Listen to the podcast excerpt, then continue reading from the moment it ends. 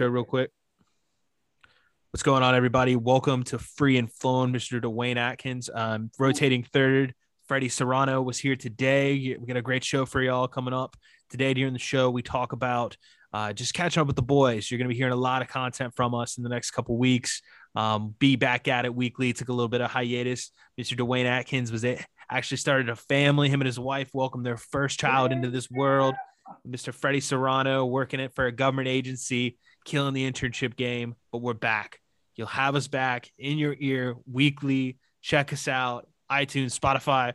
We're here today. We talk about the vaccine mandate, how we feel about it, what we're looking at, and you get hear you get hear the, myself and the guy's perspective. You know, Dwayne and Freddie both give their take on it and their experiences and how they believe. I went on some random study rant, but you know what? I hope I drew you in.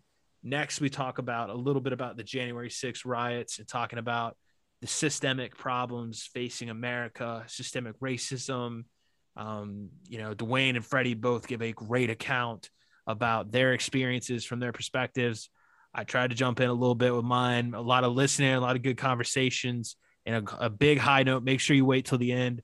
Dwayne had a had a fantastic take. Make sure you stick to the end. Check us out. Thank y'all. We love y'all. Looking forward for hearing from y'all weekly. Hope y'all enjoy the show.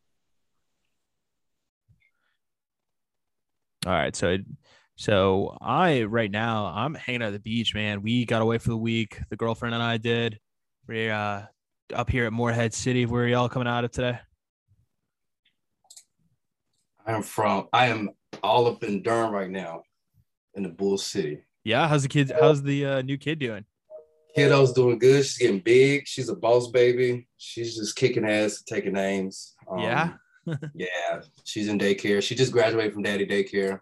Oh yeah. How old is She's she now? Top, she is four months. Yep. Yeah. She graduated daddy daycare, top of her class. Has she was, uh gotten the first word yet? Uh no. No, I think it'll be like dada or something. At least I'll say it's dada. You know, it might not be dada. Something with dad. something with dad. I'll lie if it's not. That's awesome, man. Fred, how are you doing, bud? Uh, I'm doing all right. Uh, just turned in my assignment for my one of my internships. So yeah. that was. Mm-hmm. Yeah, I was gonna ask you how the internship paper went. It went. It went for the listeners. Uh, you can't see my facial expression, but it's essentially a sarcastic smile. Yeah, man. I know you've been working on that for a while. What last three months? Really working with that government agency? Yeah, let's go with that. I know, man. I know. Yeah, I did. I turned in my uh, law school final writing seminar paper the other day, and I I thought that paper was going to be into me. Dwayne Freddie came in from deep and pulled the clutchest move of 2021. Um, came in and actually was able to do a peer review for me at the last second, so it was wow. perfect. Got it done, and uh, yeah, man, finally turned that Joker in. Definitely contributed to my alcoholism the next week, so it's, uh, it's been good, but yeah, guys, welcome to Free and Flowing with Mr. Dwayne Atkins, rotating third. Freddie Serrano, co-host here.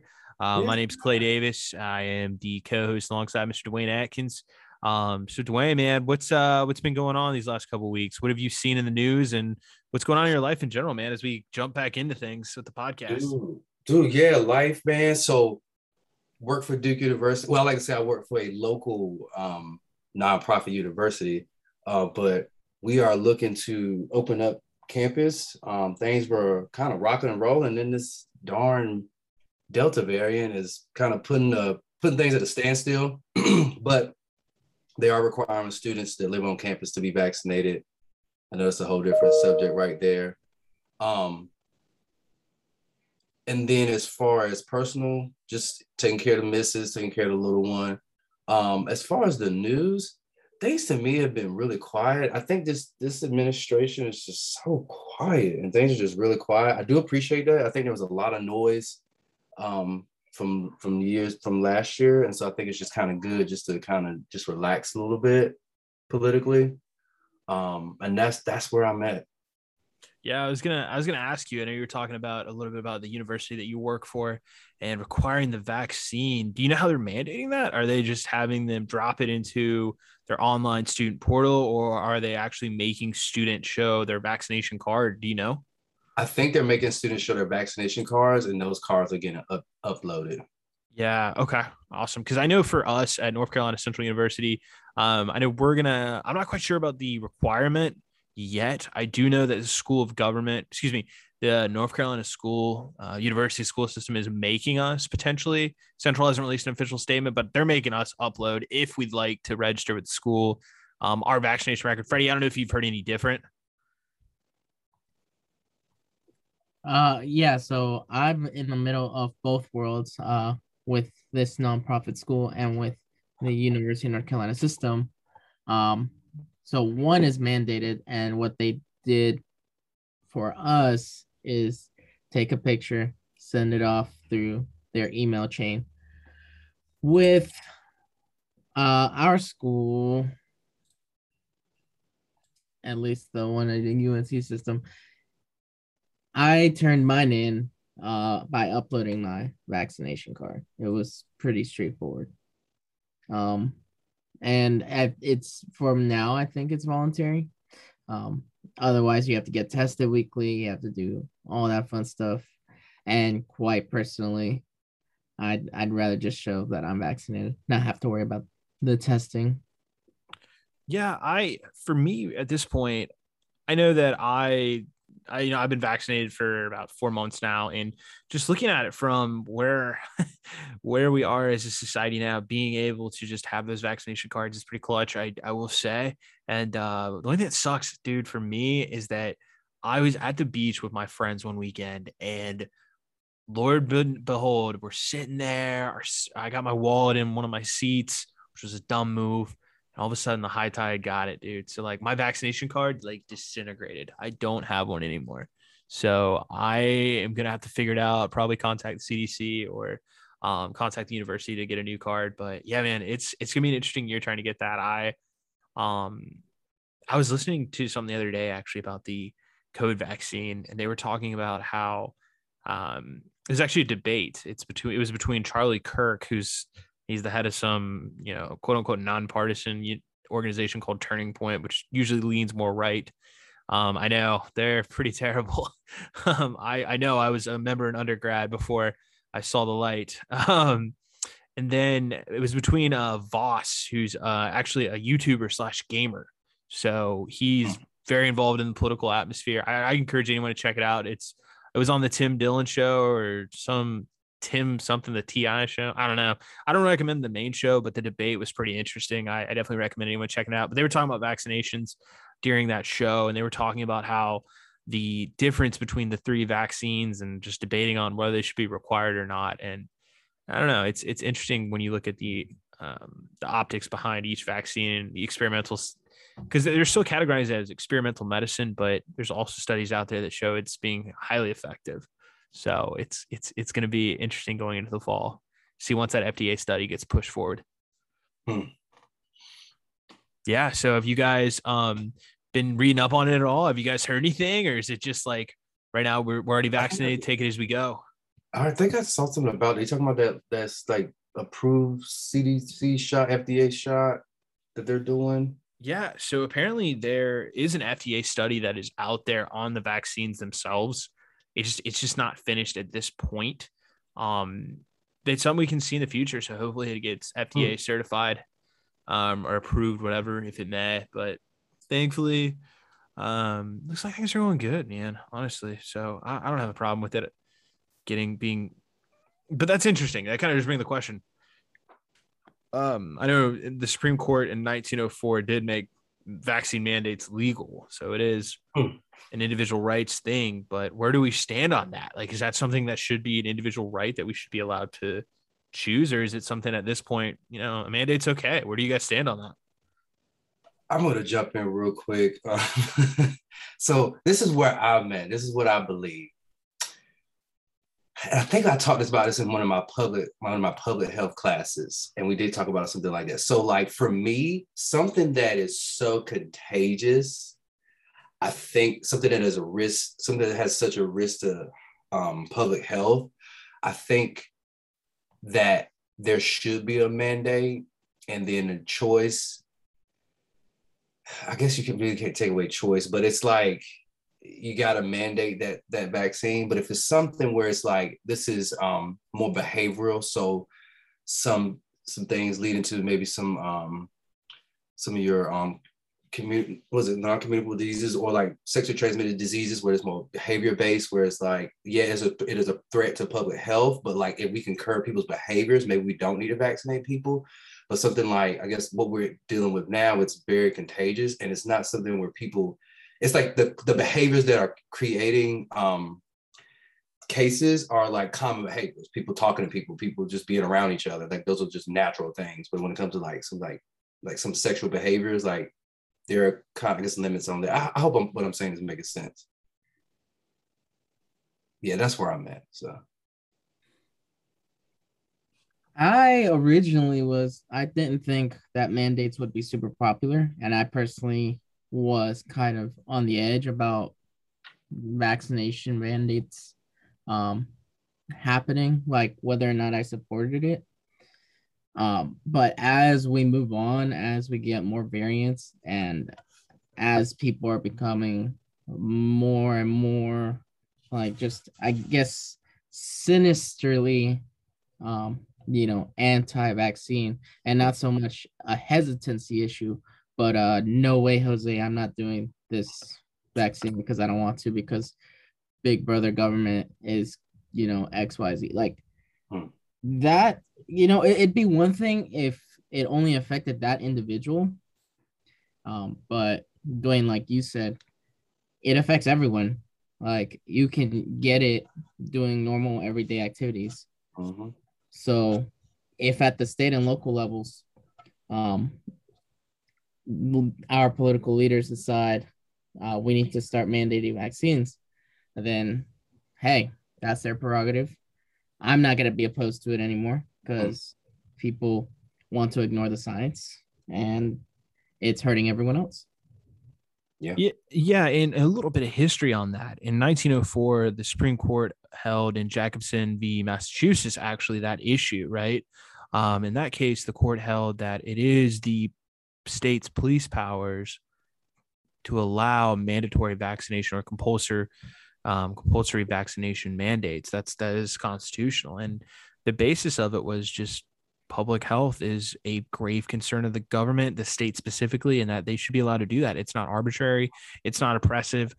I don't know where I stand exactly on it being arbitrary. No, it being oppressive. No, but I it seems to be that the law is pretty clear on that, and I do like that it limits it it it limits it to the states. I I do like that. I like that every state can mandate, not the federal government in general.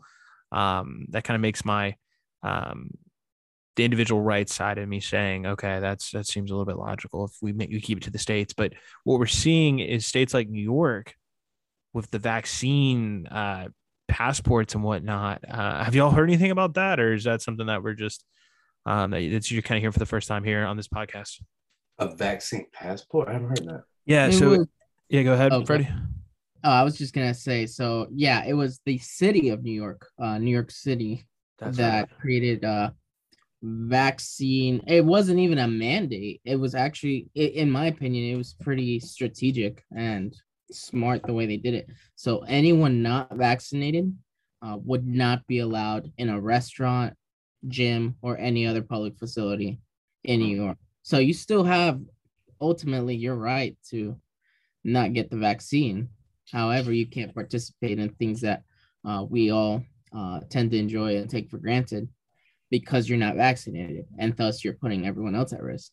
So, I think, I mean, I think it's a smart move.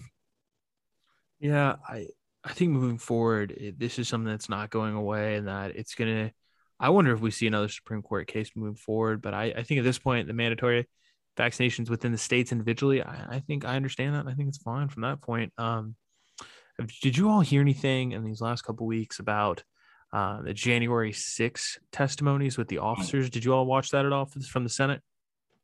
I didn't watch from the Senate, but I heard some of the testimonies. Like, dude, some of that shit, some of that shit is crazy, man. And there, there, there were a couple more suicides like like some officers recently like took them live took their lives, I believe. dude, that shit is crazy. Like hearing some of the things that that were said to them um, while they're uh, defending the Capitol, which I don't know why you have to defend the Capitol, but um, a public building. But yeah, it was it, dude, it was crazy, man. You know, people being called racial slurs and people, you know, going back and forth about who they voted for. It was just it's crazy. Yeah, I heard about that. Um, I I tried not to pay too much attention because, uh, too you get too into the news and it, it becomes not so good for your health. But I did hear, um, the some you know um bits and pieces of the testimony and man that that was some serious stuff. Um, I I especially heard that one officer who did mention, um, being called uh, racial slurs and i was like that is insane and obviously not not okay under any circumstance.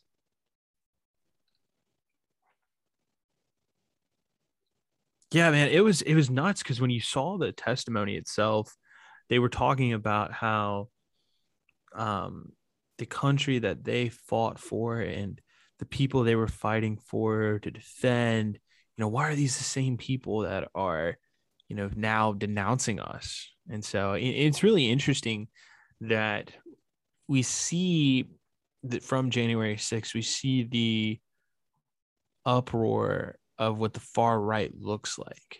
And for me, that was something that's really interesting, man, because you, you hear the talk a lot about um, how, what should we do? Should we abolish or should we the abolition movement, which is should we abolish our, the current structures? How do we address systemic racism and systemic problems in the country?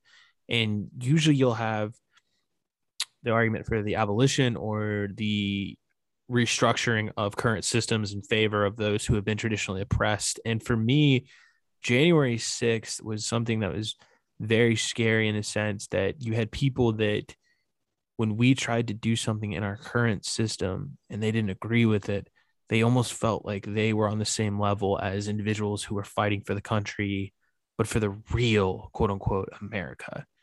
And to me, that is the scariest thing. Um, that, that is a scary thing that these people became, these terrorists almost had the view of them being freedom fighters for the current constitution. Hmm. Um, it, it does make me think where, where there was a point in the country where the parts of government buildings were seized and and people felt the need to overpower the government. And it, and it does it does make you think it does for me it makes me think like how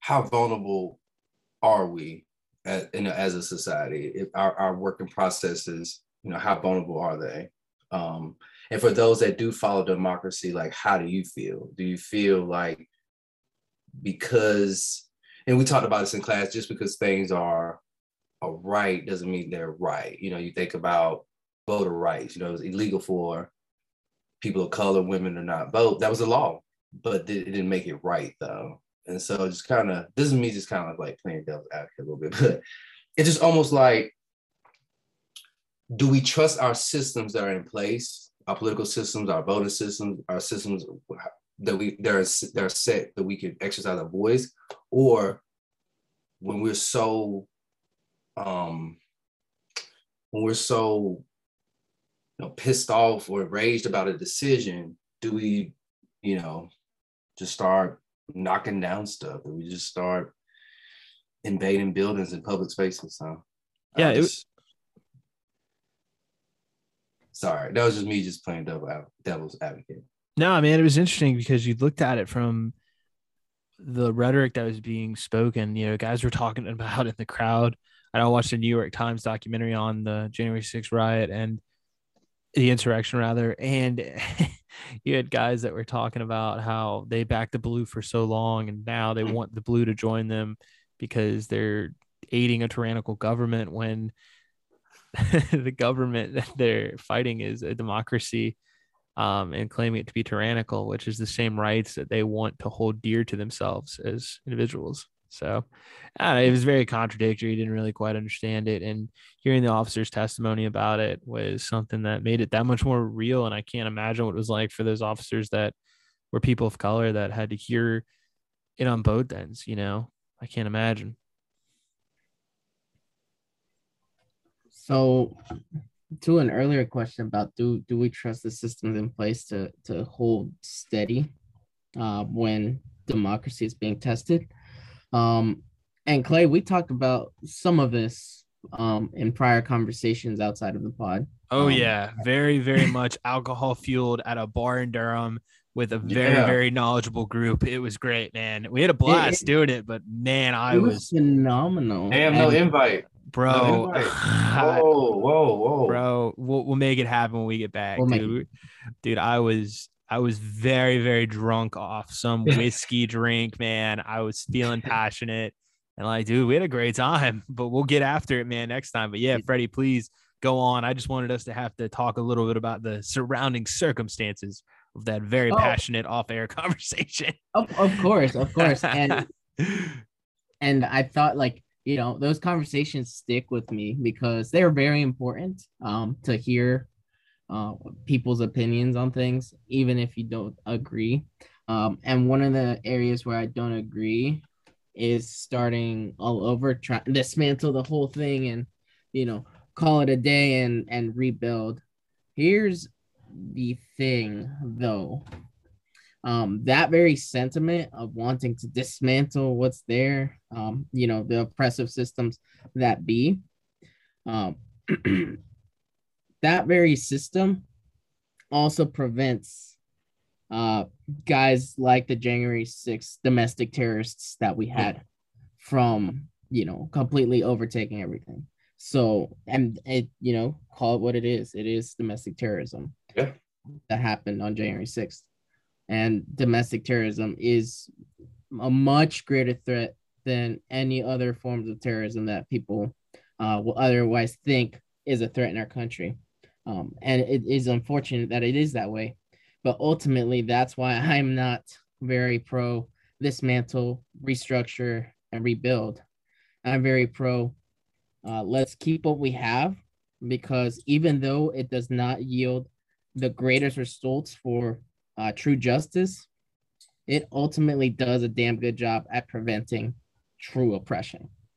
I, I think it's just great that one day, at least I would like to work towards, you know, where it says all men are created equal, that to include all people and actually mean it, you know, all equal protection of the laws, shall not be deprived of all the privileges and immunities of the United States Constitution. I want that to mean, you know, people of color at all levels, including systemically, you know, I want that to be equality there. And I want there to be, you know, LGBTQ rights. I want that to be another thing that is under all men are men and people are created equally. I want that to fall under those words. And I think that's where we can keep and kind of churn the system in a way that is more uplifting than rep- oppressive, which it's traditionally been oppressive to people in marginalized communities.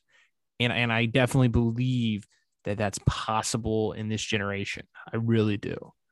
Um, I guess the counter argument is always when we trace the roots back of the system, are we too far gone in a sense of how this is served predominantly white men?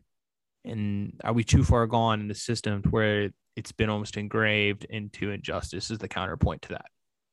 Is it almost ingrained? I think I think it's a fair and very valid point, and I I personally get those frustrations. I do. Um, it's just you you have to think um, hypothetically if we were re- to re- completely redo the Constitution, redo everything. Do what I personally want someone like Mitch McConnell to determine what goes in that document if we have to start completely from scratch. Do I want a Marjorie Taylor Greene or a Donald J. Trump to determine what goes in that document that will govern, that will supposedly govern the next 200 to 300 years of this hypothetical new society? And, I think it's just almost like a utopian view I mean, I, I get called a utopist all the time. You know that my view on a socialized safety net and but on Mm. embracing capitalistic principles for all people eventually to some point to when we can overcome the systemic inequalities through representation of people in marginalized traditionally marginalized and oppressed communities when we dedicate rights to black and rights excuse me dedicate funding to black and brown communities um, and businesses so we can further strengthen those communities. I think when we start there and then we use proactive government programming and proactive taxing I think we can get to a way where almost individualism is more promoted when these basic rights are not something that are taboo. Rather, it's not a basic right to have be able to afford housing. I mean, excuse me, it's not taboo to be able to afford housing. You know, it's a majority right. Majority of people are able to do it, and it's not an issue for these people um, of a potential community that's traditionally not had wealth in their family to be able to uh, become an entrepreneur. I think that that when we get to that day, that's when we can make the argument for okay, well, now we have the socialized safety net and the system now is working in our favor. But I get called a utopian for that because that's presuming all things perfect under the current system. However, I'll stay on my utopian and fight for it.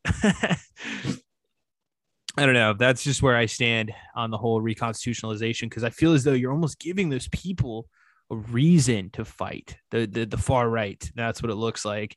They almost feel like the freedom fighter, and that's how if we take the document that they believe this country was built on, which I mean obviously was, you're almost indoctrinating a new civil war, if you will. So that's what's interesting to me about the abol- abolition argument.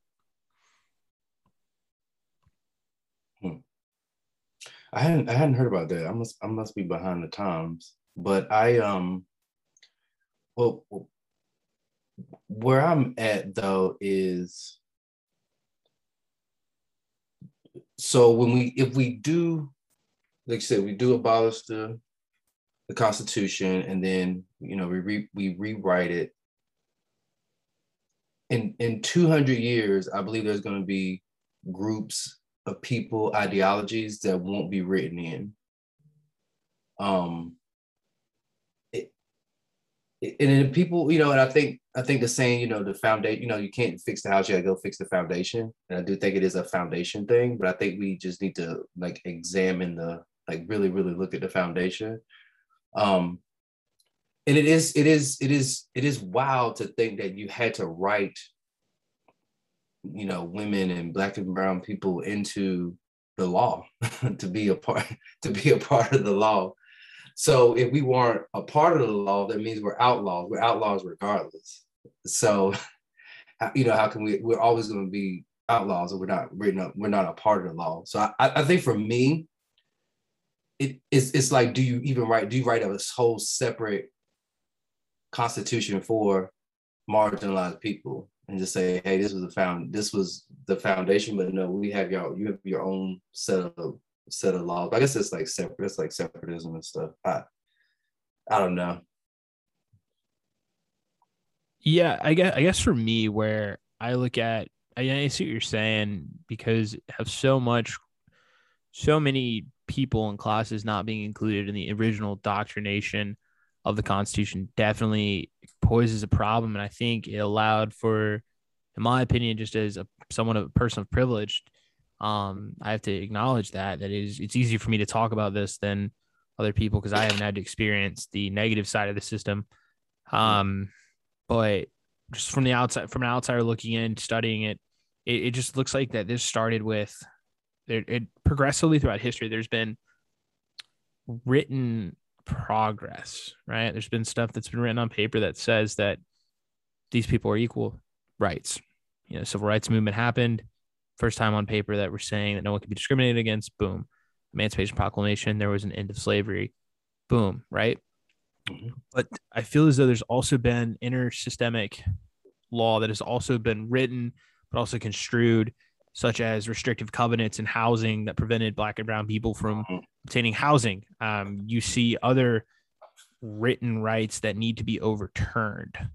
Hmm. And I think if we overturn and ban certain legislation, you know, Jim Crow was banned, but then you have the voting rights now, voting right issues that have plagued Black and Brown communities from voting in equally um, elections, such as their polling places, such as early voting when you have sick and elderly who it, it's just it, I definitely see the systemic argument, and I definitely see how I can see how people will argue for the abolition of the system, but I also believe, speaking as a perfect, you know, someone who, um, person of privilege, that I think we could also overturn the, the bad and get something good on paper for equal quality. I, I, I that's that's where I stand.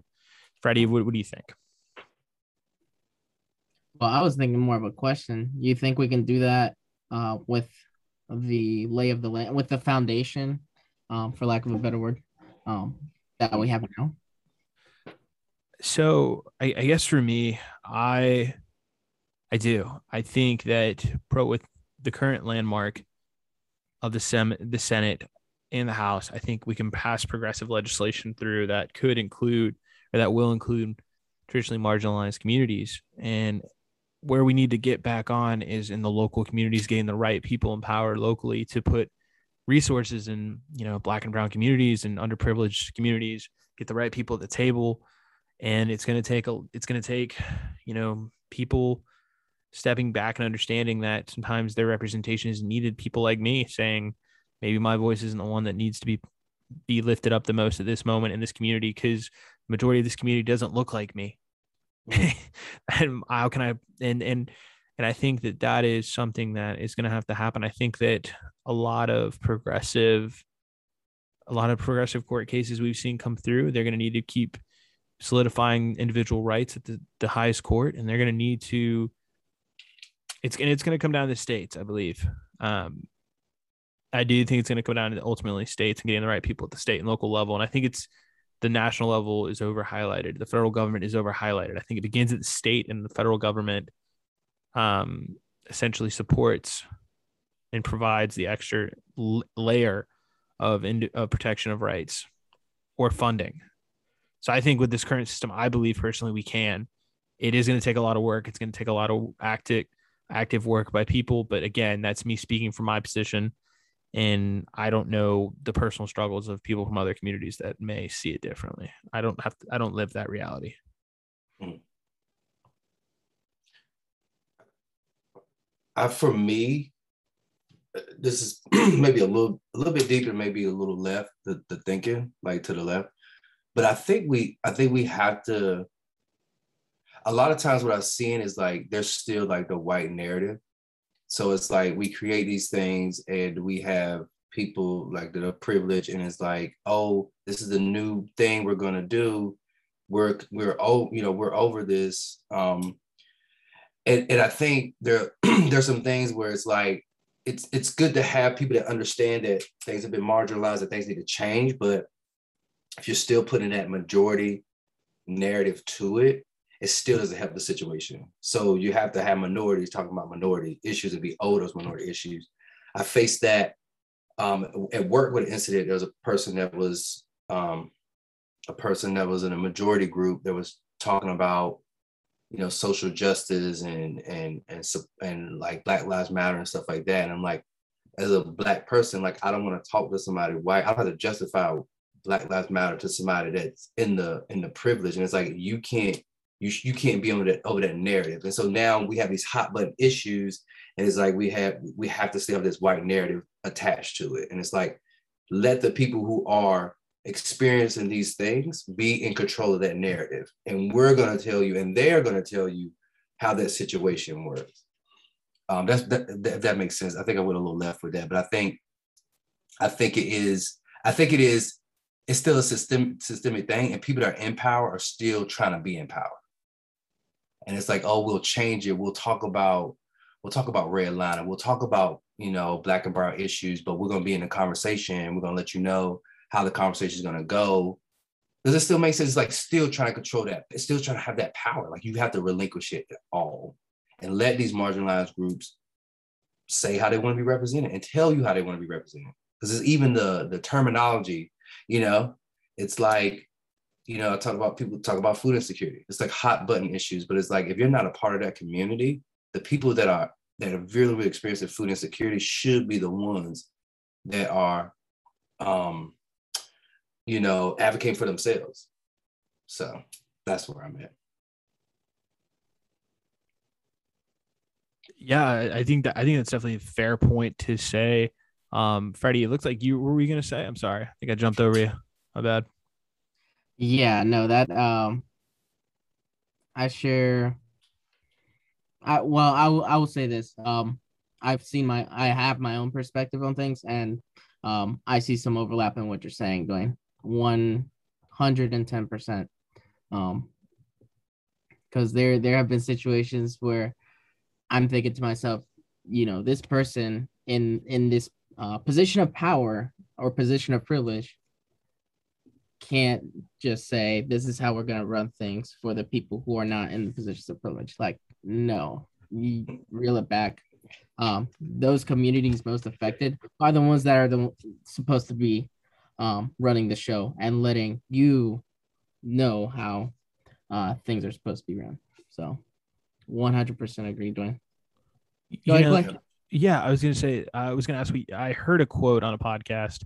Um, one of my favorite um, one of my favorite YouTube channels is called Channel Five News. It's a guy I forget his last name, but the guy the guy name's Austin, and um, I might even have his first name wrong, but he goes to all these events and he interviews people on the spot. He wears a brown suit. He used to run all gas no brakes. Highly recommend you guys check out Channel Five News um, mm-hmm. on YouTube. He attends a bunch of different events and just interviews people, and it's one of the most well done channels. Anyways, he was interviewed on a his name's Andrew. He was interviewed on a other podcast um, called the Majority Report, and on the Majority Report, he um, he stated he said, "Man, I've seen a lot of far right people like the Proud Boys, and they're a problem." Seen a lot of Trump supporters, and they're also the problem. But I think also in the left, there's also a problem. And I think the biggest problem is you have people in these downtown gentrified apartments with pride flags and Black Lives Matter flags, but th- they're just as dangerous in their own hmm. way because of the effect they're having on the community, yet wanting to be a part of the right narrative in a sense that they want to help, but they're they're almost taking away land from people who, you know, hmm. traditionally have lived there. I don't know. What are your thoughts on that? That, that's an amazing point, and I think that you, I think you're really hitting on what I'm saying. Is like, I think people are trying to help or think they're helping, but not necessarily helping. And and in the you know people jump on things, and it's and it's such this this intense culture, and it's like we're woke. Um, but I feel like I well you know ask people where you waking up at, you know, like make sure you're creating that way, you know, and don't just lead people there. Like if you're gonna if you if you're for the cause and helping these people, just don't lead them there let them go. If you do lead them there if you are helping like all right you know get out the way. I'll let y'all you know i, I made that way for y'all. But it's almost like is it a smack in the face when you do have these the, you know your different um, flags and, and and bumper stickers but then you're also in a space where you're taking away from people. You're, you're in, you know you're in some of these gentrified areas and you are you are you really helping the you really helping the cause? Um yeah, you really have to look at it. You really, really, really have to look at it. And so, you know, and that's why I'm looking at it too from, from my lens. It's like if I'm really gonna be in a cause, am I in the way of this cause? How am I, how am I helping people? Um, but also, you know, getting them there, but make sure I'm getting out of the way. And and then two, you know, I'm all about integrity. Do you really need to have your your um your brownie points? Do people need to know everything you're doing?